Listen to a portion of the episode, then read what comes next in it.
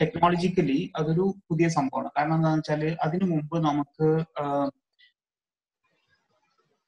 ചിത്രം ചിത്രങ്ങളാണ് ഉണ്ടായിരുന്നത്. അതായത് പെയിന്റിങ് ഉണ്ടായിരുന്നു. അതുപോലെ തന്നെ സ്കെച്ചിങ് ഉണ്ടായിരുന്നു. അങ്ങനെയുള്ള കാര്യങ്ങളാണ് ഉണ്ടായിരുന്നത്. എഴുത്തുണ്ടായിരുന്നു പക്ഷെ ഫോട്ടോഗ്രാഫിന്റെ ഒരു പ്രത്യേകത എന്താണെന്ന് വെച്ചാൽ അത് ആദ്യമായിട്ട് നമുക്ക് റിയാലിറ്റി എന്ന് നമ്മൾ വിചാരിക്കും പറയുന്ന സംഭവം. അതായത് ഈ ലോകം ലോകത്തോ ലോകത്തോട് ഈ മെഷീൻ വഴി ലോകത്തെ പകർത്താൻ ആദ്യമായിട്ട് സത്യസന്ധമായി പകർത്താൻ കഴിയുന്നു എന്നുള്ളതാണ് അതിന്റെ ടെക്നോളജിക്കൽ അഡ്വാൻസ്മെന്റ് എന്ന് പറയാൻ അപ്പോ ഫോട്ടോഗ്രാഫി ഉണ്ടായിട്ട് ഒരുപാട് കാലങ്ങളൊന്നും ആയിട്ടില്ല. ഒരു നൂറ്റി അൻപത് വർഷം ആയിരത്തി എണ്ണൂറ്റി മുപ്പത്തി ഒമ്പതിലാണ് ഈ ഡൈബോറോ ടൈപ്പ് ടൈപ്പ് എന്ന് പറഞ്ഞിട്ടുള്ള ആദ്യത്തെ തരം ക്യാമറകൾ ഉണ്ടാവുന്നത്. അന്നുമുതലാണ് നമുക്ക് ഈ എന്താ പറയാ ലോകത്ത് കാണുന്ന സംഭവങ്ങൾ അതേപോലെ പകർത്താം എന്നുള്ള ഒരു അവസ്ഥ വന്നത്. ഇത് തന്നെ ഫിലിം ഡെവലപ്പ് ചെയ്യുന്നത്. ഇപ്പൊ നമ്മൾ ഇപ്പോഴല്ല ഇപ്പൊ നമ്മൾ ഒക്കെ ഡിജിറ്റലാണ് ഉപയോഗിക്കുന്നത്. പക്ഷെ ഇതിന് തൊട്ട് മുമ്പ് വരെ ഉണ്ടായിരുന്ന നമ്മൾ ഈ പിന്നെ ഇങ്ങനെ റോൾ റോൾ ഫിലിം ശരിക്കും ഉണ്ടാകുന്നത് ആയിരത്തി എണ്ണൂറ്റി എൺപതുകൾക്ക് ശേഷമാണ്. എൺപത്തി ഒന്നിൽ എൺപത്തിനാല് ഒക്കെ ആയിട്ടാണ് അതിന്റെ ഡെവലപ്മെന്റ് നടക്കുന്നത്. ഈസ്റ്റ് മാൻ എന്ന് പറഞ്ഞ ആൾ. അപ്പോ അവരാണ് ഈ കൊഡാക്ക് ഉണ്ടാക്കുന്നത് അതോട് കൂടിയിട്ടാണ് ഫോട്ടോഗ്രാഫ് സാധാരണ മനുഷ്യന്മാർക്ക് ഉപയോഗിക്കാൻ പറ്റിയ ഒരു മെഷീൻ ആയിട്ട് മാറുന്നത്. കാരണം ഇത് വളരെ ചെറിയൊരു സംഭവമല്ലേ? മറ്റൊരു വലിയൊരു സംഭവം ക്യാമറ എന്ന് പറഞ്ഞു. ഇതോടുകൂടി ആൾക്കാർക്ക് കൈ പിടിക്കാവുന്ന ക്യാമറകളൊക്കെ വന്നു തുടങ്ങി. കേരളത്തിൽ ആദ്യമായിട്ട് സ്റ്റുഡിയോ വരുന്നത് ആയിരത്തി എണ്ണൂറ്റി എൺപതിൽ അത് ഈ നമ്മുടെ റോളിംഗ് ഉണ്ടാവുന്നതിന് മുമ്പ് ആണ് കേരളത്തിൽ ആദ്യമായിട്ട് കേരളത്തിലല്ല മാഹി ആണ് ആദ്യമായിട്ട് ഇവിടെ സ്റ്റുഡിയോ വരുന്നത്. കേരളത്തിലെ ഫോട്ടോഗ്രാഫിനെ കുറിച്ച് പഠിച്ചിട്ടുള്ളത് ഇപ്പോൾ ജെ എൻ യുവിൽ പഠിപ്പിക്കുന്ന സുജിത് കുമാർ പറയിൽ എന്ന് പറഞ്ഞ മൂപ്പരുടെ thesis P H D thesis Bangalore C two plus sorry C S C S എന്ന് ചെയ്തതാണ് ബാംഗ്ലൂർ അതിന്റെ തീസിസ് ഇവിടെ Manipal യൂണിവേഴ്സിറ്റിയിലുണ്ട് photography in twenty century Kerala എന്നാണ് മൂപ്പരുടെ തീസിസിന്റെ പേര്. അതിന്റെ ഒരു ചെറിയ ഭാഗം family photograph visual mediation of the social എന്ന് പറഞ്ഞിട്ട് അതിന്റെ ചെറിയ അതായത് അവസാനത്തെ ചാപ്റ്ററുടെ ഒരു ചെറിയ ഭാഗം പബ്ലിഷ് ചെയ്തിട്ടുണ്ട്. മൂപ്പന്റെ പുസ്തകം ഒരു പക്ഷെ അടുത്ത് തന്നെ ഇറങ്ങുന്നുണ്ടാവാം. ഈ മൊത്തം പേജസിന്റെ അങ്ങനെ പ്രതീക്ഷിക്കുന്നു.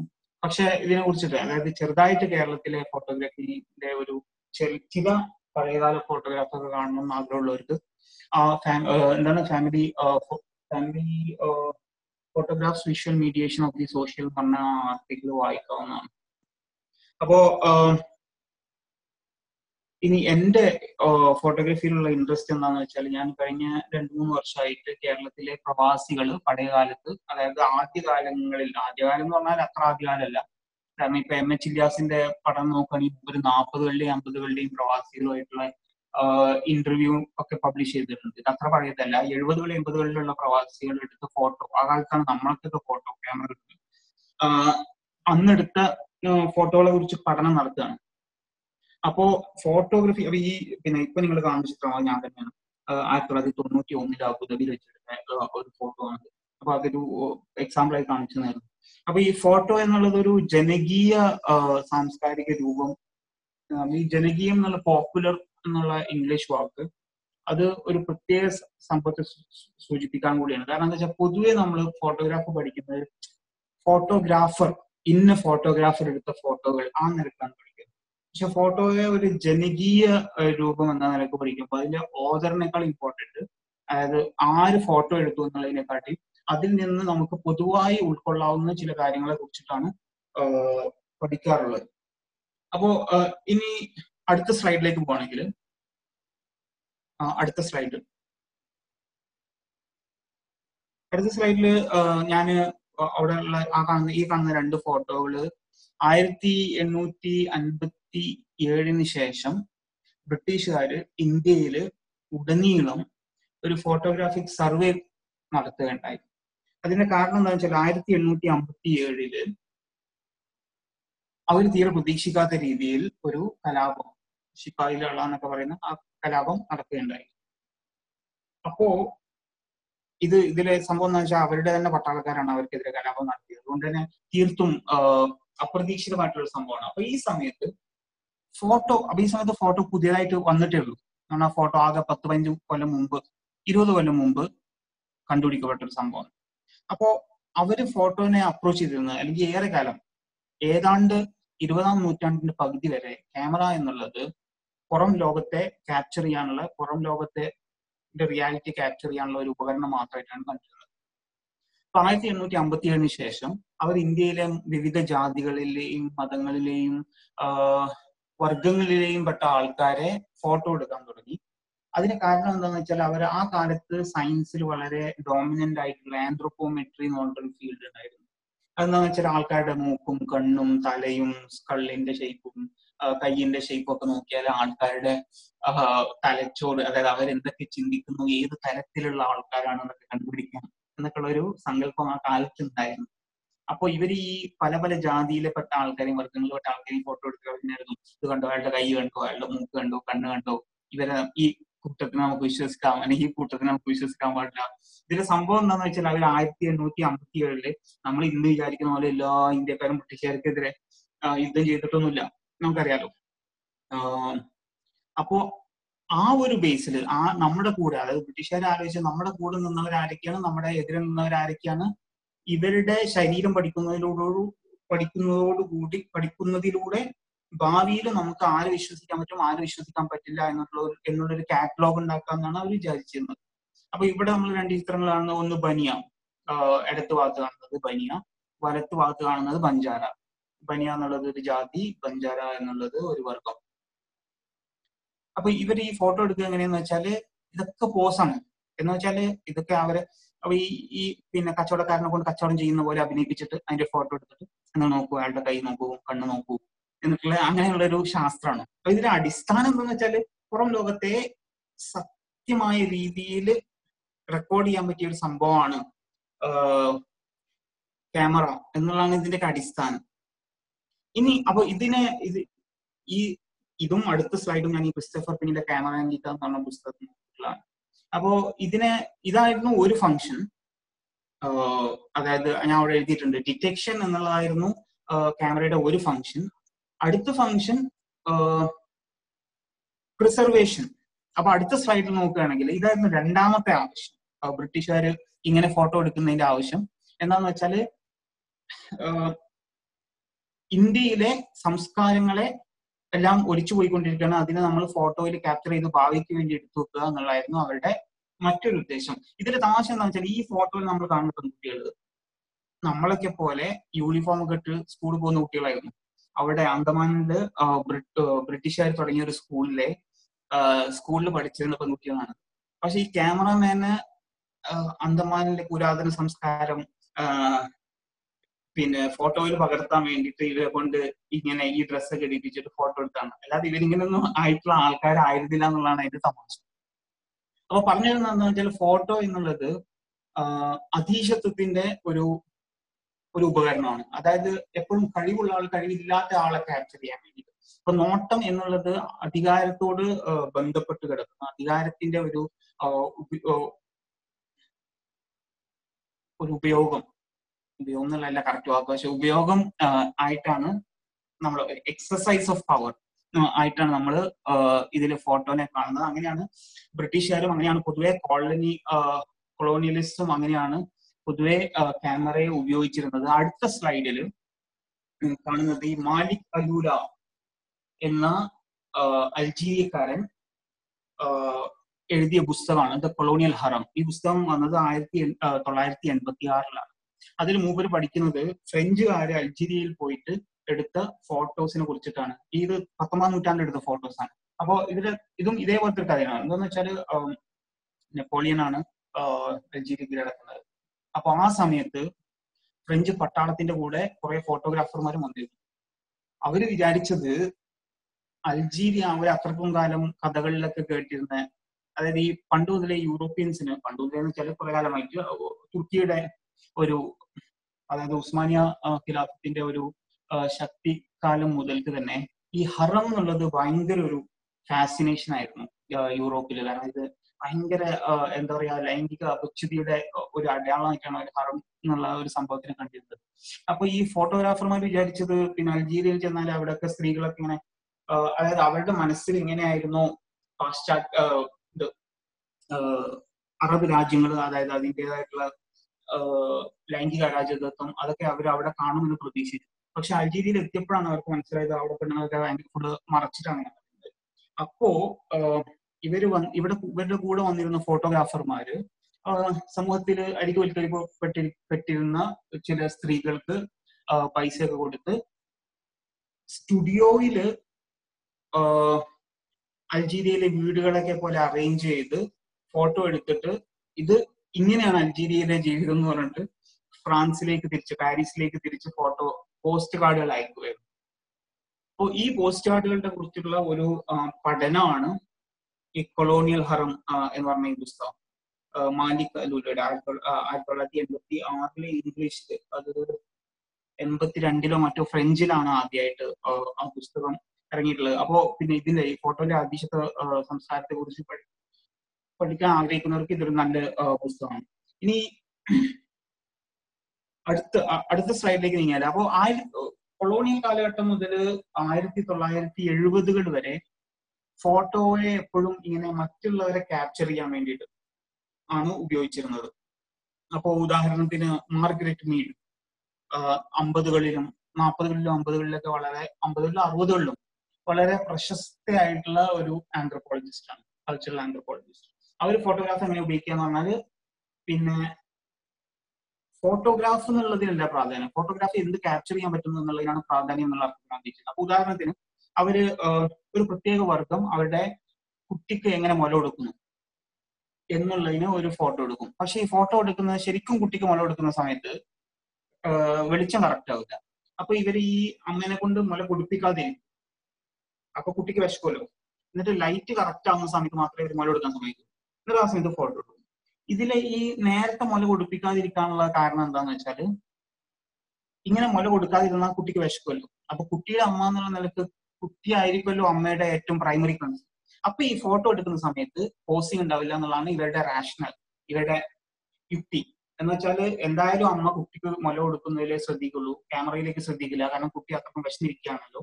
അപ്പോ ഇതൊരു റിയാലിറ്റിയുടെ ഇത് ആ ഒരു സംസ്കാരത്തിൽ ആ ഒരു സമൂഹത്തിൽ നടക്കുന്ന ശരിക്കുമുള്ള മുലയൂട്ടലായിട്ട് ഈ ഫോട്ടോയെ പരിഗണിക്കാം എന്നുള്ളതായിരുന്നു അവരുടെ. അല്ലെങ്കിൽ പോസ് ചെയ്യിപ്പിച്ച ഫോട്ടോകൾ ആണെങ്കിൽ പോസ് പോസ് ചെയ്യിപ്പിച്ച ഫോട്ടോകളാണ് എന്ന് പ്രത്യേകം പറയുന്നത്. ഇതിന്റെ അർത്ഥം എന്താണെന്ന് വെച്ചാൽ അവർ വിചാരിച്ച അവരുടെ ഒരു ഉദ്ദേശത്തിൽ ഫോട്ടോ ക്യാമറ എന്നുള്ളത് എങ്ങനെയാണോ സത്യം അത് അതേപോലെ പിടിച്ചെടുക്കാൻ പറ്റിയ ഒരു മെഷീൻ ആയിട്ടായിരുന്നു അവർ കണ്ടിരുന്നത്. എന്നാൽ ഈ സ്ലൈഡ് ഇത് ആയിരത്തി തൊള്ളായിരത്തി തൊണ്ണൂറ്റി ഏഴിൽ ക്രിസ്റ്റഫർ പിന്നീട് പുസ്തകമാണ് ക്യാമറ ഇൻഡിക അപ്പൊ അതിന്റെ ടൈറ്റിൽ നോക്കുകയാണെങ്കിൽ ഇത് social life of Indian photographs ആണ്. അതിന്റെ title camera indica the social life of Indian photographs അതിൽ ഇന്ത്യൻ ഫോട്ടോഗ്രാഫ്സ് എന്നാണ് നമുക്ക് പറയുന്നത്. അല്ലാതെ ഫോട്ടോഗ്രാഫി ഇൻ ഇന്ത്യ ആണ് അതിന്റെ പ്രത്യേക പ്രധാനം പ്രാധാന്യം എന്താണെന്ന് വെച്ചാൽ അതിന്റെ പ്രാധാന്യം എന്താണെന്ന് വെച്ചാൽ ആയിരത്തി തൊള്ളായിരത്തി എഴുപതുകൾക്ക് ശേഷം പോസ്റ്റ് സ്ട്രക്ചറലിസ്റ്റിന്റെ ഉത്തരഘടനാവാദത്തിന്റെ ആഗമനത്തോടു കൂടി. അങ്ങനെ ലോകത്ത് ഉടനീളം ഫോട്ടോഗ്രാഫിക്ക് ഒരേ അർത്ഥമാവില്ല എന്നും ഓരോ കൾച്ചറിലും അതിന്റെതായിട്ടുള്ള അർത്ഥങ്ങൾ ഉണ്ടാകുമെന്നും ഉള്ള ഉള്ള ഒരു ആശയത്തിന് കുറച്ചും കൂടെ ശക്തി പ്രാപിച്ചു. അപ്പോൾ ഇന്ത്യയിൽ അല്ലെങ്കിൽ ഏത് സംസ്കാരത്തിലും ആ സംസ്കാരത്തിന് ചിത്രങ്ങളോടുള്ള ബന്ധം എന്താണോ അതിന്റെ അടിസ്ഥാനത്തിൽ വേണം ഫോട്ടോഗ്രാഫി പഠിക്കാൻ എന്നുള്ളതാണ് ഇവർ മുന്നോട്ട് വെക്കുന്നത്. അപ്പോൾ ഇന്ത്യയിലെ ഫോട്ടോഗ്രാഫി പഠിക്കാൻ വേണ്ടിയിട്ട് ക്രിസ്റ്റഫർ പിഡി മൂപ്പരുടെ ഫീൽഡ് വർക്ക് നടക്കുന്നത് മധ്യപ്രദേശിലോ മഹാരാഷ്ട്രയിലോ അതായത് ഡൽഹിക്കും ബോംബെക്കും ഇടയിൽ സമദൂരമായി കിടക്കുന്ന നഗ്ദ എന്ന് പറഞ്ഞ ഒരു പ്രദേശത്താണ്. മധ്യപ്രദേശിലാണ് മഹാരാഷ്ട്രയിലാണ് എന്ന് വലിയ ഉറപ്പില്ല. അപ്പൊ ആ സ്ഥലത്ത് മൂപ്പര് ആൾക്കാർ എങ്ങനെയാണ് ഫോട്ടോയെ ഉപയോഗിക്കുന്നത് എന്നുള്ളത് പഠിക്കാൻ വേണ്ടിയിട്ട് ദർശൻ എന്ന് പറഞ്ഞ ഈ ഒരു കോൺസെപ്റ്റ് വളരെ പ്രധാനമായിട്ട് മുന്നോട്ട് പോകുന്നത്. ഈ ദർശൻ എന്നുള്ളത് ഫോട്ടോഗ്രാഫി പഠിക്കാൻ മാത്രമല്ല സിനിമയിലും സത്യം പറഞ്ഞാൽ സിനിമ ഫിലിം സ്റ്റഡീസിലും വളരെ ഇന്ത്യൻ ഫിലിം സ്റ്റഡീസിലും വളരെ പ്രധാനപ്പെട്ട ഒരു കോൺസെപ്റ്റാണ് ഈ ദർശൻ എന്ന് പറഞ്ഞാൽ നമ്മൾ ഈ അമ്പലത്തിൽ ക്ഷേത്രത്തിൽ ദർശനം തേടി പോകും പോകുമ്പോൾ നമ്മൾ ദർശനം കിട്ടുമ്പോഴാണല്ലോ നമുക്ക് ദർശനം കിട്ടുക വഴിയാണ് നമുക്ക് പിന്നെ എന്താ പറയാ അതാണ് അതിലെ അതിലെ എന്താ പറയാ അതിലെ റിയലൈസേഷൻ അതിന്റെ ഒരു കൊമൻസറേഷൻ നടക്കുന്നത് നമ്മൾ ദർശനം കിട്ടുന്ന വഴിയാണല്ലോ. ഇതിൽ എന്താന്ന് വെച്ചാൽ ഇതിന്റെ പ്രാധാന്യം ഇതാണ്. എന്നുവെച്ചാൽ വെസ്റ്റേൺ തിയറി പ്രകാരം നോക്കുന്ന ആൾക്കാണ് നോക്കപ്പെടുന്ന ആൾ ആളെക്കാളും പവർ ഉള്ളത്. നോക്കുന്നത് പവറിന്റെ ഒരു അടയാളമാണ്. അപ്പൊ വയറിസം അതായത് ഇപ്പൊ ഉദാഹരണത്തിന് നമ്മൾ ഒളിഞ്ഞു നോട്ടം ഒളിഞ്ഞു നോട്ടത്തിന്റെ പവർ എന്ന് പറയുന്നത് അത് നമ്മൾ നമ്മൾ ഒളിഞ്ഞു നോക്കുകയാണെങ്കിൽ അത് നമ്മുടെ ഒളിഞ്ഞു നോട്ടത്തിന് ഇരയായിട്ടുള്ള ആൾക്ക് നമ്മൾ ഒളിഞ്ഞു നോക്കുന്നത് അറിയില്ല എന്നുള്ളതാണല്ലോ ഇതിന്റെ പ്രോബ്ലം അതാണ് വോയറിസം അത് അയാൾക്ക് അത് അറിയുന്നില്ല എന്നുള്ളതിലാണ് നമ്മുടെ പ്ലഷർ അപ്പൊ നമ്മളിപ്പോ വെസ്റ്റേൺ റിയലിസ്റ്റ് സിനിമ നോക്കുകയാണെങ്കിൽ അവർ ഒരിക്കലും ക്യാമറയിലേക്ക് നോക്കുന്നത് സമ്മതിക്കില്ല. ഒരിക്കലും നടന്മാരും നടികളും ആരും ക്യാമറയിലേക്ക് നോക്കാൻ പാടില്ല. കാരണം അത് റിയാലിറ്റി എഫക്റ്റിനെ ബ്രേക്ക് ചെയ്യും എന്നുള്ളതാണ്. അപ്പൊ ശരിക്കും അതിന്റെ പ്ലഷർ എന്ന് പറയുന്നത് അവർക്ക് നമുക്ക് അവരെ കാണാം പക്ഷെ അവർക്ക് നമ്മളെ കാണുന്നില്ല എന്നുള്ളതാണ്. പക്ഷെ ദർശനം എന്നുള്ള ഈ കോൺസെപ്റ്റിൽ ഈ ഒരു ഇത് നേരെ തിരിച്ചാണ്. എന്ന് വെച്ചാൽ നമ്മൾ മൂപ്പര് ഈ പറയുന്നത് എന്താണെന്ന് വെച്ചാൽ ഇപ്പോ ഈ ഒരു മൂപ്പര് ഫീൽഡ് വർക്ക് ചെയ്യുന്ന ഈ സ്ഥലത്ത് അപ്പൊ ആൾക്കാര് പല പല ദൈവങ്ങളുടെ ചിത്രങ്ങളൊക്കെ അങ്ങാടി പോയി മേടിക്കുമല്ലോ മാർക്കറ്റിൽ പോയി മേടിക്കുമല്ലോ അപ്പോ അതിന്റെ കൂടെ സിനിമാ നടന്മാരെ പിക്ചർ ഉണ്ടാവും മറ്റു പല പല പല ഫോട്ടോകളും ഉണ്ടാവുമല്ലോ. അപ്പോ പിന്നെ അതൊരു പ്രശ്നമില്ല. എന്ന് വെച്ചാൽ ആൾക്കാർ ഉപയോഗിക്കും അപ്പൊ അത് ഒരു അല്ലേ? കാരണം നമ്മുടെ ഒരു ഒരു സെമിറ്റിക് ഇമാജിനേഷൻ വെച്ചിട്ട് അങ്ങനെ ചെയ്യാനേ പാടില്ലല്ലോ. വളരെ ഒന്ന് പവിത്രമാണ് ഒന്ന് പവിത്രമല്ലാത്താണ് ഇത് രണ്ടും ഇങ്ങനെ ഒരുമിച്ച് വെക്കുക എന്നൊക്കെ. പക്ഷെ ഇവർ ഇവർക്ക് അതെന്റെ പ്രശ്നം? കാരണം ആ സമയത്ത് അത് വെറും പേപ്പറാണ് അത് അവരുടെ വീട്ടിൽ കൊണ്ടുവന്ന് അവർ ചുമരും ഒട്ടിച്ച് ഓരോ ദിവസവും പ്രാർത്ഥിക്കുക വഴി ഈ പോസ്റ്ററിന് ശക്തി കൂടിക്കൊണ്ടേയിരിക്കും. എന്ന് വെച്ചാൽ ഈ അവസാനം വർഷത്തിന്റെ അവസാനം ഈ പോസ്റ്റ് വർഷത്തിന്റെ അവസാനം അതോ ഈ പോസ്റ്റർ മാറ്റി വേറെ പോസ്റ്റർ ഒക്കെ പോകും ഇവരത് വെള്ളത്തിൽ മുക്കണം എന്നാണ് കാരണം അത്രക്കും പവർ അതിലുണ്ടാവുന്ന അപ്പൊ ഇതിൽ നമ്മൾ നോക്കുന്നത് വഴി നമ്മൾ ദൈവത്തെ നോക്കുകയും ദൈവം നമ്മളെ തിരിച്ചു നോക്കുകയും വഴിയാണ് നമ്മളെ തിരിച്ചു നോക്കുന്നത് കൊണ്ടാണ് നമുക്ക് പവർ വരുന്നത്. അതാണ് ഈ ദർശൻ എന്നുള്ള കോൺസെപ്റ്റിന് വയറിസം എന്നുള്ള കോൺസെപ്റ്റിലേക്ക് വളരെ വ്യത്യാസമുള്ളത്. അതായത് ഇപ്പൊ ഫിലിം സ്റ്റഡീസ് പഠിക്കുന്ന ആൾക്കാർക്ക് അറിയാം ലോറ തിയറി തിയറിയൊക്കെ നമ്മൾ സ്ത്രീകൾക്ക് നമ്മൾ കാണാൻ പറ്റുന്നില്ല. പക്ഷെ നമ്മൾ സ്ത്രീകളെ നോക്കുന്നു. സ്ത്രീകൾ ഒബ്ജക്റ്റ് ആവുന്നു. നമ്മൾ സബ്ജക്റ്റ് ആവുന്നു.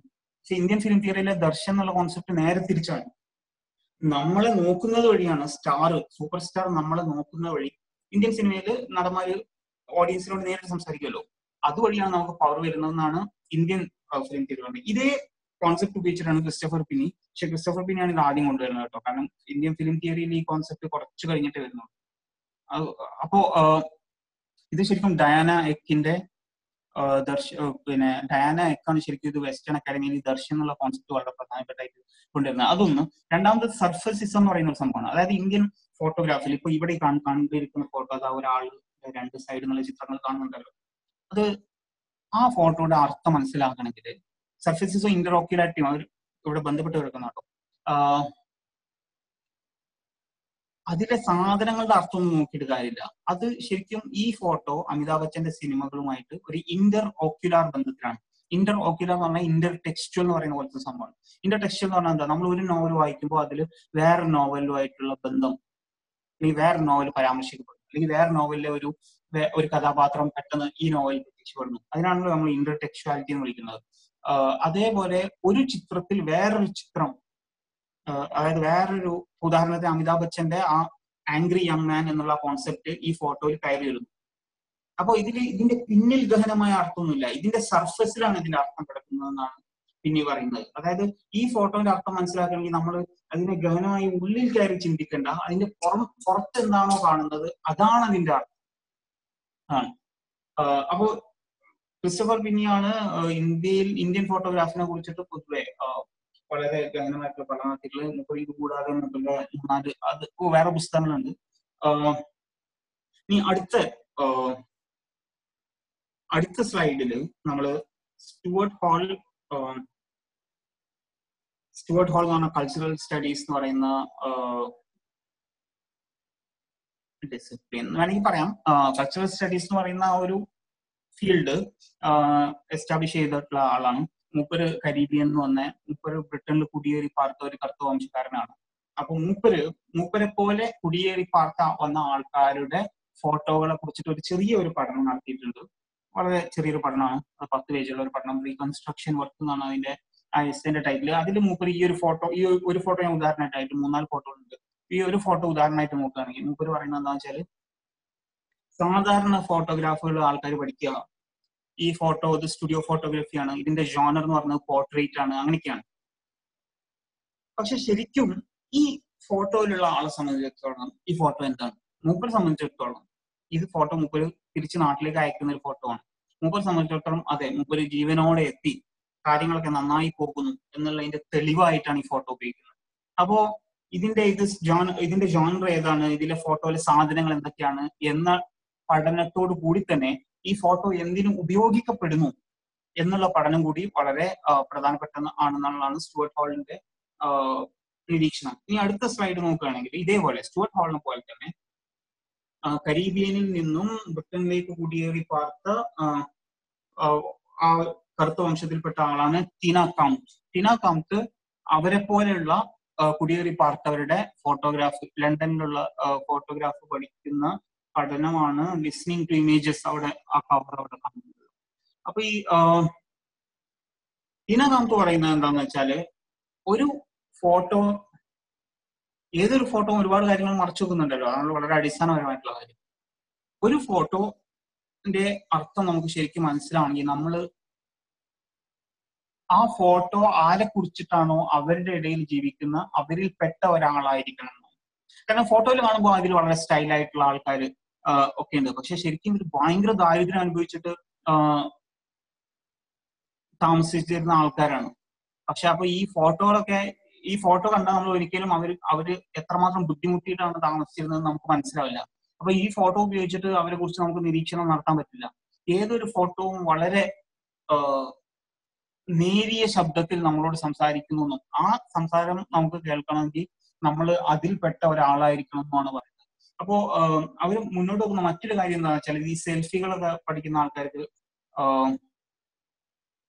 വളരെ ഇൻട്രസ്റ്റിംഗ് ആയിട്ടുള്ള സംഭവമാണ്. എന്താന്ന് വെച്ചാൽ അവർ പറയുന്നത് എന്താന്ന് വെച്ചാൽ ഈ ബ്രിട്ടനിലുള്ള പല കറുത്ത വംശക്കാരുടെയും ഫോട്ടോ വളരെ സ്റ്റൈലൈസ്ഡ് ആയിട്ട് ആയിരിക്കും. അത് അവർ ഭാവിയിൽ എന്താവണം എന്നുള്ളതിന്റെ ആഗ്രഹമാണ്.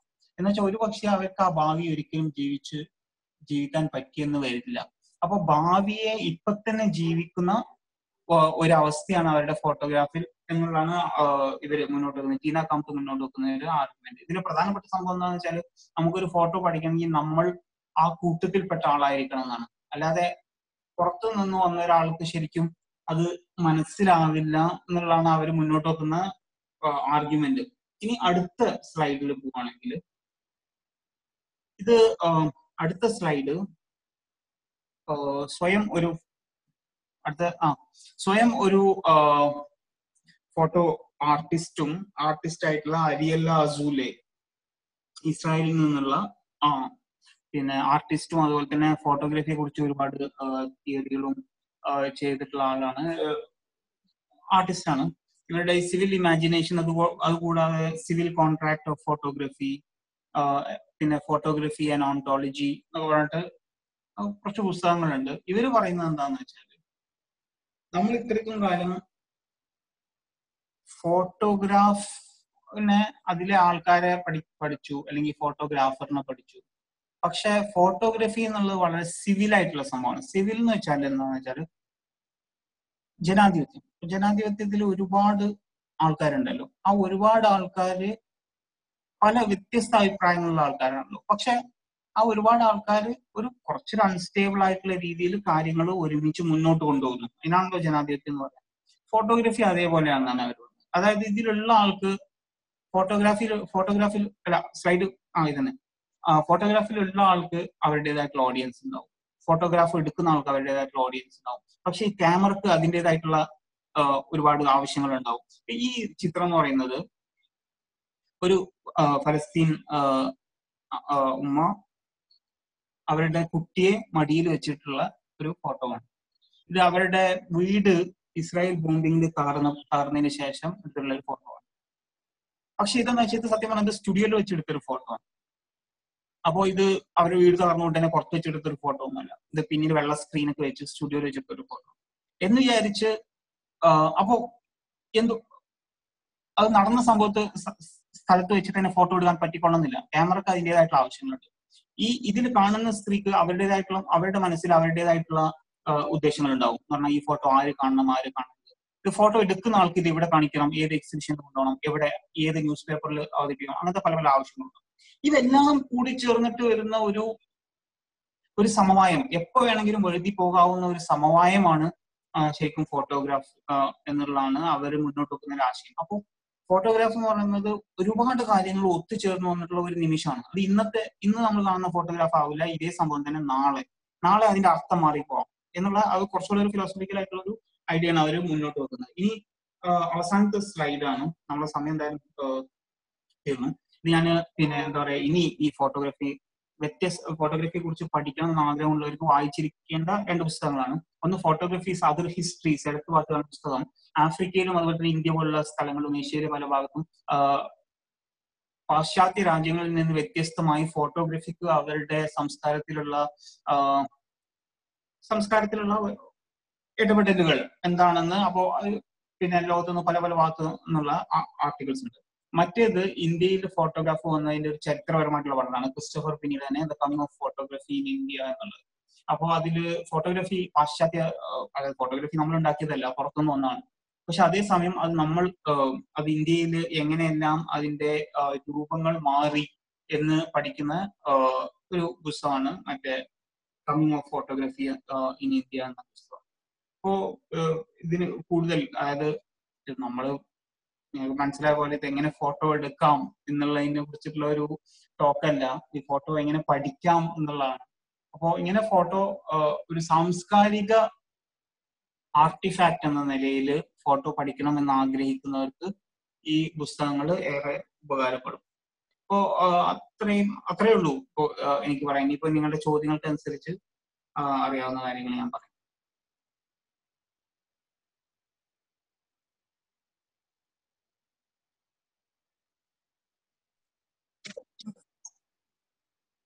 ഹലോ. സെഷൻ നമ്മൾ ഇനിയൊരു തേർട്ടി മിനിറ്റ്സ് ഡിസ്കഷൻ ആണ് ഉദ്ദേശിക്കുന്നത്.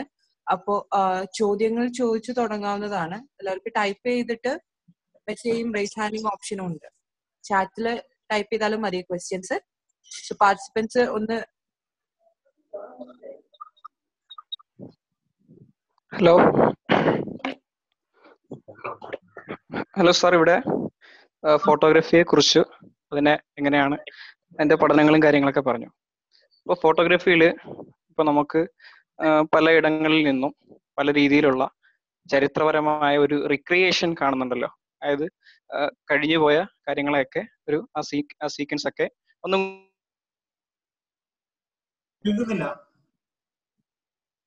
ഹലോ?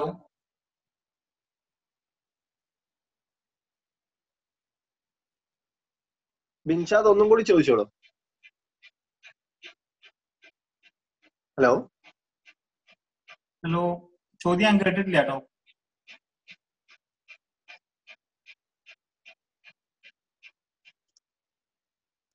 ചിലപ്പോ നെറ്റ്വർക്ക് ഇഷ്യൂന്റെ കാരണമായിട്ടായതാവും വേറെ ആർക്കെങ്കിലും ചോദ്യം ചോദിക്കാനുണ്ടെങ്കിൽ ചോദിക്കാം.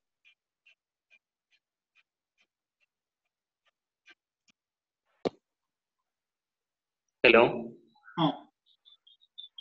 സാർ എന്റെ പേര് മുഹമ്മദ് എന്നാണ്. ഹലോ ആ സാറ് ഇപ്പോ ഫോട്ടോഗ്രാഫിയുടെ പലതരത്തിലുള്ള തരത്തിലുള്ള ഒരു ചെറിയ വിശദീകരണങ്ങൾ നൽകി. അപ്പോൾ നമുക്ക് പുതിയ കാലത്ത് ഇപ്പോ ഡൽഹിയിലൊക്കെ ഇപ്പോൾ ഒരാളെ അടിച്ചു കൊല്ലുന്നതിന്റെ ഒരു ഫോട്ടോ ഒക്കെ വന്നല്ലോ. അപ്പോൾ നമ്മൾ അത്തരത്തിലുള്ള ഫോട്ടോ ഒക്കെ ഉപയോഗിച്ച് നമുക്ക് എങ്ങനെയാണ് പുതിയ കാലത്ത് ഇത്തരത്തിലുള്ള പ്രശ്നങ്ങളെയൊക്കെ സമൂഹത്തിലേക്ക് അവതരിപ്പിക്കാൻ സാധിക്കുക എന്നുള്ള ഒരു സംശയമാണ് അതായത് ഒരു പൊതു സംഭവമാണല്ലോ. നമുക്കൊന്നും പറയാനില്ല. പക്ഷെ ഇതിൽ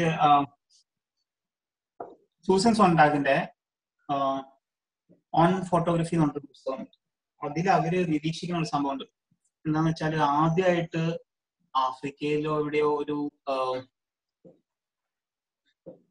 ഭക്ഷണക്ഷാമം വന്നപ്പോ അതിൽ അമേരിക്കയിൽ വലിയ രീതിയിൽ ഫോട്ടോ വരികയും അതിൽ ഏതോ ഒരു ഫോട്ടോ വളരെ ഐക്കോണിക് ആയിട്ടുള്ള ഫോട്ടോ വന്നപ്പോൾ കുറേയേറെ സംഭാവനകൾ ആഹ് അമേരിക്കക്കാർ ചെയ്യുകയും ചെയ്തു. പക്ഷെ പിന്നെ എല്ലാ കൊല്ലവും ഇതേപോലെ കുറെ ഫോട്ടോ വന്ന് ആൾക്കാർക്ക് ഇതിനോടൊന്നും വലിയ ഇതൊന്നും ഒരു എഫക്ട് ഈ ഫോട്ടോ എന്ന് പറയുന്നത് ഒരു ഷോക്ക് ഇഫക്റ്റ് കൂടിയാണല്ലോ.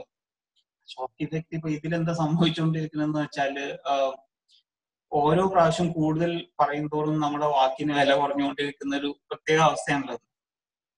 അപ്പോ അതാണ് എന്റെ ഒരു നിരീക്ഷണം. അപ്പൊ നമ്മൾ ഇങ്ങനെ നമ്മളിങ്ങനെ ഡീസെൻസിറ്റൈസ്ഡ് ആയിക്കൊണ്ടിരിക്കുകയാണ്.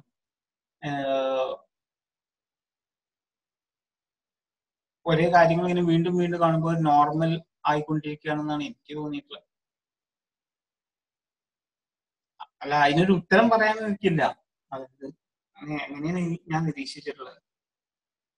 നമ്മൾ ആദ്യത്തെ പ്രാവശ്യം കാണുമ്പോൾ ഭയങ്കര ഷോക്കായിരിക്കും പിന്നെ ഇടയ്ക്ക് അവിടുന്ന് ഇവിടുന്ന് ഒക്കെ കാണുമ്പോൾ നമുക്ക് പിന്നെ അത് ഷോക്ക് അല്ലാതായി മാറും.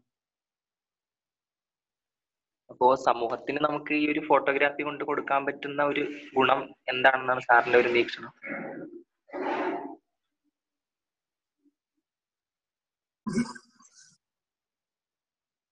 ഇങ്ങനെ അത് ഞാൻ പറഞ്ഞില്ലേ അതായത് നമ്മൾ ഫോട്ടോ പിടിക്കലോണ്ട് പ്രത്യേകിച്ച് ഉപകാരം ഉണ്ടോ എന്ന് വെച്ചാൽ ഏതൊരു സംഭവത്തെയും പോലെ നമുക്ക് പുതുതായിട്ടൊരു അറിവ് ഉണ്ടാക്കുക എന്നുള്ളതാണല്ലോ നമ്മൾ എഴുത്തുകൊണ്ട് എഴുത്തുകൊണ്ടോ സിനിമ പിടിക്കുന്നതുകൊണ്ടോ ഒക്കെ ഉദ്ദേശിക്കുന്നത് എന്താണ്? നമ്മൾ ഇത്രയും കാലം ചിന്തിച്ചിട്ടില്ലാത്ത രീതിയിൽ നമുക്ക് നമ്മളെ കൊണ്ട് ചിന്തിപ്പിക്കുക എന്നുള്ളതാണല്ലോ. ആ ഒരു സംഭവം എല്ലാ കലാസൃഷ്ടികൾക്കും ഉണ്ടല്ലോ. നമ്മൾ ഒരിക്കലും ഇമാജിൻ ചെയ്തിട്ടില്ലാത്തൊരു പോസിബിലിറ്റിയെ നമുക്ക് ഇമാജിൻ ചെയ്യിപ്പിക്കുക. ഇമാജിൻ ചെയ്യിപ്പിക്കുക എന്ന് പറഞ്ഞാൽ അത് അത് റിയലൈസ് ചെയ്യുന്നതിന്റെ അത് ശരിക്കും യാഥാർത്ഥ്യമാക്കുന്നതിന്റെ മുമ്പ് നമുക്ക് അതൊരു ഇമാജിനേഷനിൽ വേണമല്ലോ. ആ ഇമാജിനേഷൻ നിർവഹിക്കുക എന്നുള്ളതാണ് ഏതൊരു കലയുടെയും പ്രധാനപ്പെട്ട ഉദ്ദേശം. ഇപ്പോ ക്രിസ്റ്റഫർ പിന്നി തന്നെ പറയുന്നത് ഇന്ത്യയിൽ ആദ്യമായിട്ട് വ്യക്തി നിലവിൽ വരുന്നത് ഫോട്ടോഗ്രാഫിലൂടെയാണെന്നാണ് എന്ന് വെച്ചാൽ ഇവർ ക്യാമറ ക്യാമറന് മുമ്പിലുള്ള എന്തും റെക്കോർഡ് ചെയ്യുള്ളൂ അപ്പൊ അത് അതിപ്പോ രാജാവിന്റെ ശരീരമാണെങ്കിലും ശരി കർഷകന്റെ ശരീരമാണെങ്കിലും ശരി ക്യാമറക്ക് ഒത്തിച്ച് വ്യത്യാസമൊന്നുമില്ല.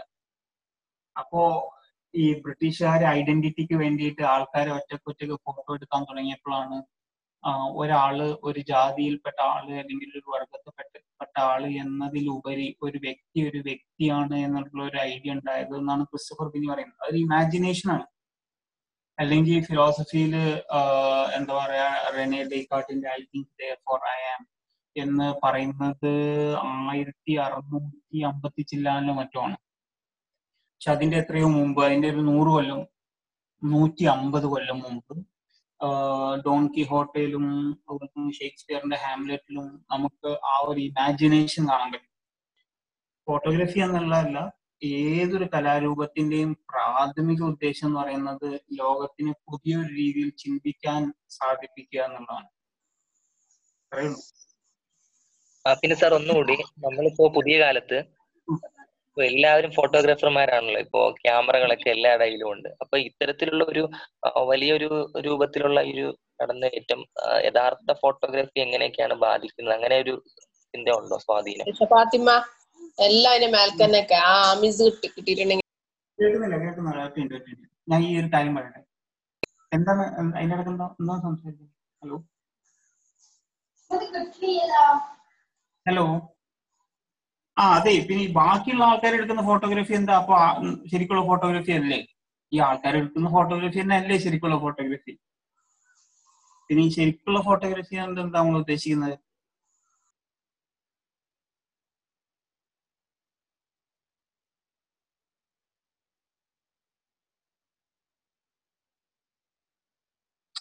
ഹലോ ആ പറഞ്ഞോളൂ സാർ അല്ല ഇനി പറയാനല്ലോ. ഇനി അടുത്ത ഐ മീൻ അത് ഉത്തരം പറഞ്ഞല്ലോ. ചോദ്യങ്ങൾ വന്നിരുന്നു. ആ ചോദ്യങ്ങൾ വന്നിട്ടുണ്ട്. അവാർഡ് വിന്നിംഗ് ആയിട്ടുള്ള ഫോട്ടോഗ്രാഫികളെ കുറിച്ച് ഒരു ചെറിയ വിവരണം തരാമോ എന്ന് പറഞ്ഞിട്ട് ഒരു ചോദ്യമുണ്ട് പിന്നെ പിന്നുള്ളത് പറഞ്ഞിട്ടുള്ള recreation of history through photography എന്ന ഐഡിയ എത്രത്തോളം പോസിബിൾ ആണ്? Photos are preservation of history എന്ന കൺസെപ്റ്റിനെ കുറിച്ച് പറയാമോ? അതിനെ കുറിച്ചിട്ടാണല്ലോ പറഞ്ഞത്. അതായത് പിന്നെ അത് ശരിക്കും ഇതൊക്കെ റിക്രിയേഷൻ ആണ്. ഇപ്പൊ നമുക്ക് എത്ര തന്നെ ഇനി ഒന്ന് ഹിസ്റ്ററി എന്ന് പറഞ്ഞാൽ നമ്മൾ ഇല്ലാത്ത കാലത്തിന് നമ്മൾ റീക്രിയേറ്റ് ചെയ്യണം. പക്ഷെ ഇപ്പൊ നമ്മൾ ഇരിക്കുന്ന റൂം ഇതേപോലെ റീക്രിയേറ്റ് ചെയ്യാൻ നമ്മൾ പറഞ്ഞാൽ നമ്മൾ എത്രയോ കാര്യങ്ങൾ നമ്മൾ ഒഴിഞ്ഞു ഒഴിച്ചു. അപ്പൊ അതിന്റെ ലിമിറ്റേഷൻ റിക്രിയേഷനിലും ഉണ്ട്. പക്ഷേ recreation of past in photography പുതിയ ഒരു സംഭവമല്ല. ഞാൻ ആ ഫോട്ടോ കാണിച്ചു തന്നല്ലോ അന്തമാൻ എന്നുള്ള. അത് ആയി പത്തൊമ്പതാം നൂറ്റാണ്ടിൽ തന്നെ തുടങ്ങിയിട്ടുള്ള സംഭവമാണ്. ആയിരത്തി എണ്ണൂറ്റി അമ്പത്തി ഏഴിന് ശേഷം ഉടനെ തന്നെ ഡൽഹിയിലെ ഒരു പ്രധാനപ്പെട്ട ഒരു ചർച്ച അവർ അവർക്ക് അന്ന് പ്രധാനപ്പെട്ട ഡൽഹിയിൽ ചർച്ച ഉണ്ടായിരുന്നത് തകർക്കപ്പെടുകയുണ്ടായത് അമ്പത്തിയേഴിലെ കലാപത്തിൽ ആയിരത്തി എണ്ണൂറ്റി കലാപം കഴിഞ്ഞ ഉടനെ തന്നെ അവർ അതിന്റെ ഒരു ഡമ്മി ഉണ്ടാക്കിയിട്ട് ഫോട്ടോ എടുക്കുകയുണ്ടായി. പാസ്റ്റ് എന്നുള്ള രീതിയിൽ അപ്പോ ആ കാലം മുതലുള്ള ഒരു സംഭവമാണ്. എന്ന് വെച്ചാൽ എത്രത്തോളം ട്രൂത്ത്ഫുൾ ആണ് ഒരിക്കലും അല്ല. ഒരു ചരിത്രവും ട്രൂത്ത്ഫുൾ അല്ല. എല്ലാം ഒരു ലിമിറ്റഡ് നമുക്ക് വേണ്ടപ്പെട്ട കാര്യങ്ങൾ ചർച്ച ചെയ്യാ ചർച്ച ചെയ്യുന്ന ഒരു സംഭവമാണ്. നമ്മുടെ ചുറ്റുവട്ടം നമുക്ക് കണ്ണുകൊണ്ട് കാണാത്ത എത്ര കാര്യങ്ങൾ. ഞാൻ എന്താ നമ്മൾ ഇത്രയും കാലം ആൾക്കാർക്ക് കൈ കൊടുക്കുമ്പോൾ അതിന്റെ ഒരു വൈറസ് ഒന്നും നമ്മൾ വിചാരിച്ചിട്ടില്ലല്ലോ. പക്ഷെ ഇപ്പൊ നമ്മൾ വിചാരിക്കുന്നില്ലേ? ഒരു സംഭവം അതായത് നമ്മൾ ഓരോ കാലത്തും അതത് കാലത്തെ പിന്നെ പേഴ്സ്പെക്റ്റീവും ആവശ്യങ്ങൾക്കും വേണ്ടിയിട്ടാണ് ഹിസ്റ്ററി ക്രിയേറ്റ് ചെയ്യുന്നത്. ആ ഒരു ലിമിറ്റേഷൻ ഫോട്ടോഗ്രാഫിയിലും ഉണ്ടാവും.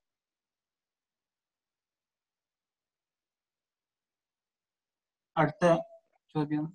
ഫോട്ടോഗ്രാഫി പെയിന്റിംഗ് എന്ന മേഖലയെ എത്രത്തോളം ബാധിച്ചിട്ടുണ്ട്? കാരണം ഒരു കാലത്ത് ഒരു കാലത്ത് എന്ന് പറയുമ്പോൾ നയന്റീസിനൊക്കെ മുമ്പ് നല്ല രീതിയിൽ ഈ പെയിന്റിങ്സിന് നല്ല പ്രാധാന്യം ഉണ്ടായിരുന്നു. അതുപോലെ തന്നെ പെയിന്റേഴ്സിനും ആർട്ടിസ്റ്റിനൊക്കെ. ഇപ്പോ ഫോട്ടോഗ്രാഫി വന്നപ്പോൾ എത്രത്തോളം കുറഞ്ഞിട്ടുണ്ട്? പ്രാധാന്യം എന്താണ്?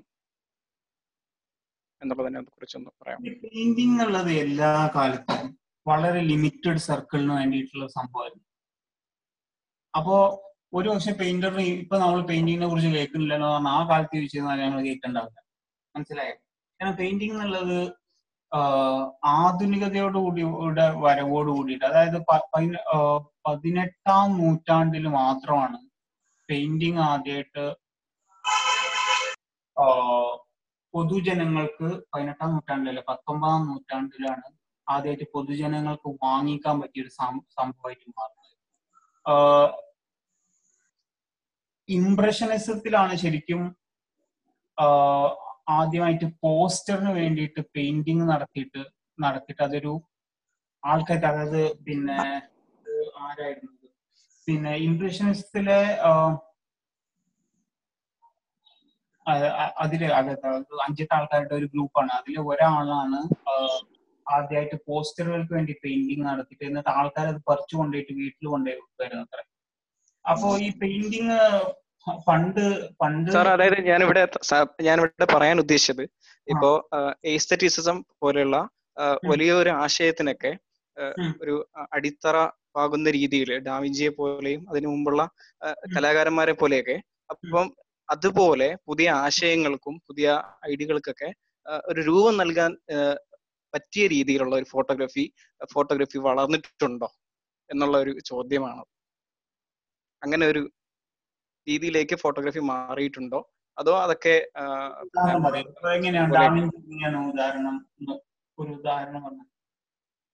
ഇപ്പോ ഇത് the exact the exact the perfection of a human body എന്ന രീതിയിൽ ഡാവിഞ്ചിയും ഒക്കെ മുന്നോട്ട് വെച്ച ഒരു ഐഡിയ ഉണ്ടല്ലോ. അപ്പോ അതുപോലെ നമ്മൾ കഴിഞ്ഞ കുറച്ച് ഏബിളിസത്തിനെ കുറിച്ചൊക്കെ ചർച്ച ചെയ്തപ്പോൾ അതിനെ കുറിച്ച് നമ്മൾ പറഞ്ഞായിരുന്നു. അപ്പോ അത്തരത്തിൽ ഉള്ള ഐഡിയകളും ഒരു പെർസ്പെക്റ്റീവ്സ് ഒക്കെ ഈ ഫോട്ടോഗ്രാഫിയിലൂടെ പുതിയ രീതിയിൽ കൊണ്ടുവരാനൊക്കെ ശ്രമിച്ചിട്ടുണ്ട് ഒരു ഫിലോസഫിക്കൽ ആയിട്ടുള്ള ഒരു പുതിയ മാറ്റങ്ങൾക്കൊക്കെ കാരണമാകുന്ന രീതിയിൽ ഫോട്ടോഗ്രാഫി വന്നിട്ടുണ്ടോ വളർന്നിട്ടുണ്ടോ എന്ന രീതിയിലാണ് ചോദിച്ചത്. ഇപ്പോൾ നമ്മൾ ഇൻസ്റ്റാഗ്രാമിൽ നോക്കി എന്തെല്ലാം തരം ഫോട്ടോസ് ഉണ്ട്? അതായത് ഇതിപ്പോ അങ്ങനല്ല ഇതിലിപ്പോ രണ്ട് കാര്യങ്ങൾ അറിയാനുള്ളത്. ഒന്ന് ഡാവിഞ്ചി എന്തുകൊണ്ടാണ് ഹ്യൂമൻ ബോഡി പഠിക്കുന്നത് എന്നുള്ളത്. അത് മൂപ്പര് ശാസ്ത്രം വളർത്താൻ വേണ്ടി ചെയ്യുന്ന ഒരു സംഭവമൊന്നുമല്ല പണ്ട് ഗ്രീക്ക് മാസ്റ്റേഴ്സിനെയാണ് റിനൈസാൻസിൽ അവർ കോപ്പി ചെയ്തിരുന്നത്. അതിൽ ഗ്രീക്ക് സ്കൾപ്ചറിനെ നോക്കി കഴിഞ്ഞാൽ അവർ ഇപ്പൊ ഒരാൾ മുമ്പിലും ഒരാൾ പിന്നിലും നിൽക്കുകയാണെങ്കിൽ പോലും അവരുടെ ശരീരത്തിലെ റിയലിസത്തിനാണ് അവർ പ്രാധാന്യം എന്ന് വെച്ചാൽ നമ്മൾ കൈ നീട്ടുമ്പോൾ മസിൽ എങ്ങനെയാണോ വെക്കുന്നത് അത് മുന്നത്തെ ആൾക്കും പിന്നത്തെ ആൾക്കും ഒരേപോലെ ആയിരിക്കാം. കാരണം മനുഷ്യ ശരീരം എങ്ങനെയാണ്? അപ്പോ അത് ഡാവിഞ്ചി തുടങ്ങിയ ഒരു സംഭവമല്ല. അത് ഗ്രീക്ക് കാലം മുതലുള്ള ഒരു സംഭവമാണ്. ഇത് അത് പെയിന്റിങ്ങിന്റെ ഹിസ്റ്ററി ആയിട്ട് ബന്ധപ്പെട്ട് കിടക്കുന്ന. മനസ്സിലായത് ഈസ്തെറ്റിക്സിന്റെ ഹിസ്റ്ററി ആയിട്ട് ബന്ധപ്പെട്ട് കിടക്കുന്ന. ആ സംഭവം ഉദാഹരണത്തിന് ആ സംഭവം മാറുന്നത് ഇപ്പൊ റിനൈസാൻസിന്റെ പ്രത്യേകത എന്താണ്? അവർ ഈ ചിത്രത്തിലേക്ക് ഗ്രീക്കിൽ നിന്നും മാറി പേഴ്സ്പെക്റ്റീവ് എന്നുള്ള അതായത് ശാസ്ത്രീയമായിട്ട് എങ്ങനെയാണോ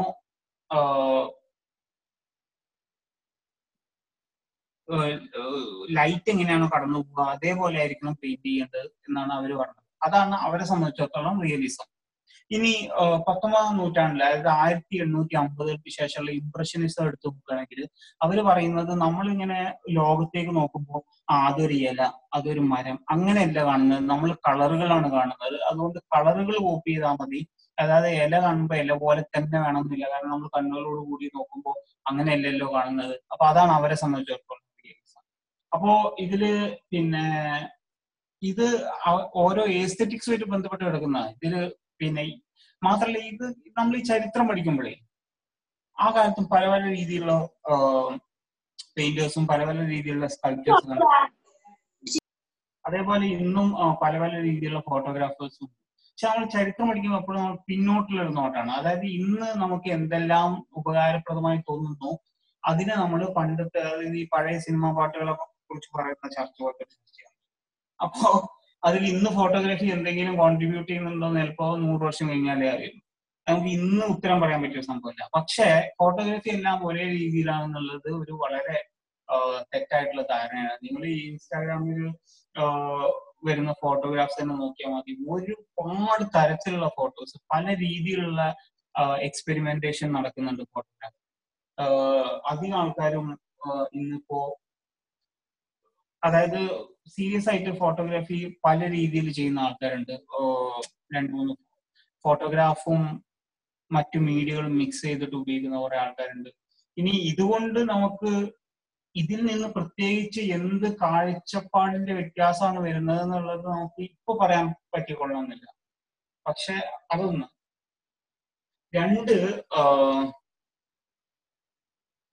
ഇതിൽ ഈ ഇപ്പോ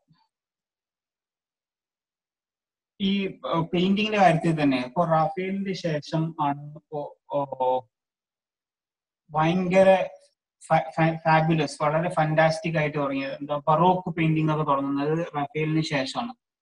പക്ഷെ പതിനെട്ടാം നൂറ്റാണ്ടിലെ പെട്ടെന്ന് അല്ലെ പത്തൊമ്പതാം നൂറ്റാണ്ടിലെ തുടക്കത്തിൽ ആർട്ടിസ്റ്റുകൾ പറയുന്നത് ഇല്ല നമുക്ക് റാഫേലിന്റെ മുമ്പത്തെ കാലഘട്ടത്തിലേക്ക് തിരിച്ചു പോകണം എന്നാണ് അപ്പോ ഇതൊക്കെ ശരിക്കും ആർട്ടിന്റെ ഹിസ്റ്ററി ആയിട്ട് ബന്ധപ്പെട്ട് കിടക്കുന്ന കാര്യമാണ് അല്ലാതെ ഡാവിഞ്ചി എന്താ പറയുക ഞാൻ ശാസ്ത്രത്തിന് കുറച്ച് സംഭാവന നൽകാം എന്നുള്ള രീതിയിലല്ല മനുഷ്യ ശരീരം പഠിക്കുന്നത്. Okay sir okay okay thank you comment ബോക്സിൽ ഒരു ചോദ്യം കൂടി ഉണ്ട്. വാൾ പെയിന്റ്സുകളും മറ്റും നിർവഹിച്ച വലിയ സ്വാധീനങ്ങൾ ഫോട്ടോഗ്രാഫിക്ക് കിട്ടില്ല എന്ന വാദം ശരിയാണോ? മനസ്സിലായില്ല. നിർവഹിച്ച വലിയ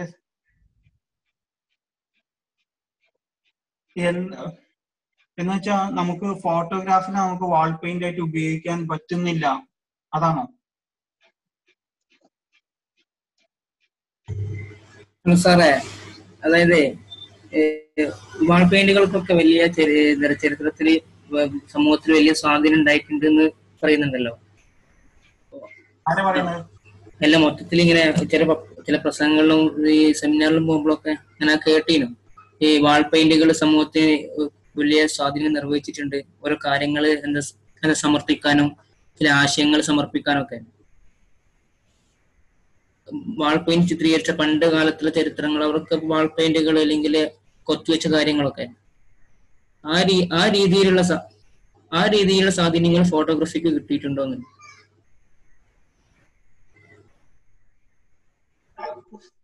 നമ്മളെന്ന് പറഞ്ഞാൽ ഫോട്ടോഗ്രാഫിന്റെ നടുവിൽ ജീവിക്കുന്ന മനുഷ്യന്മാരല്ലേ? നമ്മൾ ചുറ്റോളം നോക്കുന്ന എല്ലാ സ്ഥലത്തും ഫോട്ടോ അല്ലേ? അതിൽ കൂടുതൽ അപ്പൊ ഇനിയിപ്പോ എന്ത് സ്വാധീനമാണ് ഉദ്ദേശിക്കുന്നത്? നമ്മളൊന്ന് ആലോചിച്ച് നോക്കിയാൽ നമ്മുടെ ഇന്ന് ഏറ്റവും കൂടുതൽ ഇമേജസിൽ ജീവിക്കുന്ന മനുഷ്യന്മാരാണ് ഇപ്പൊ നമ്മൾ അതായത് ഇപ്പോ ടി വി കമ്പ്യൂട്ടർ ലാപ്ടോപ്പ് പരസ്യങ്ങൾ സോഷ്യൽ മീഡിയ. അപ്പോ നമ്മൾ പലരും പറയുന്നത് ഇപ്പൊ നമ്മൾ ഓൾറെഡി ഒരു ഇമാജിനറി ജപ്പാന്റെ ഒരു നല്ല ഉദാഹരണം എടുക്കാം. ജപ്പാനിൽ പല ആൾക്കാരും ഇന്ന് കല്യാണം കഴിക്കുന്നത് ശരിക്കും ഇല്ലാത്ത ത്രീ ഡി ഇമേജ് ആയിട്ട് മാത്രമുള്ള കമ്പ്യൂട്ടറിൽ മാത്രം ജീവിക്കുന്ന മനുഷ്യന്മാരെയാണ്. അപ്പോ പിന്നെ നമ്മൾ ശരിക്കും നമ്മുടെ ഈ ഒരു കാലഘട്ടത്തിലാണ് ഇമേജസ് ഏറ്റവും കൂടുതൽ. ഇമേജസ് തന്നെ റിയാലിറ്റി ആയി മാറിയ ഒരു കാലഘട്ടത്തിലാണ് നമ്മൾ ജീവിക്കുന്നത്. അപ്പോ അത് ഇതിനൊന്നും വലിയ കാര്യമാകേണ്ട കാര്യം നമ്മളെ സമയം ഏകദേശം ആയിട്ടുണ്ട്. How to take a photograph എന്ന ഡോക്ടർ ഷെഫിക്ക് ലീഡ് ചെയ്ത സെഷൻ ഇവിടെ വൈൻഡപ്പ് ആവുകയാണ്. നാളെ രണ്ടു മണിക്ക് ആണ് ലൈംഗിക ന്യൂനപക്ഷ രാഷ്ട്രീയങ്ങൾക്ക് ഒരു ആമുഖം എന്ന വിഷയത്തിൽ ജെൻഡർ ആക്ടിവിസ്റ്റ് നസീമ നസ്രീന്റെ സെഷൻ ഉണ്ടാവുക. അപ്പോ പാർട്ടിസിപ്പൻസിനും സ്പീക്കറിനും എല്ലാവർക്കും ഈ അവസരത്തിൽ നന്ദി പറയുന്നു. Thank you thank you thank you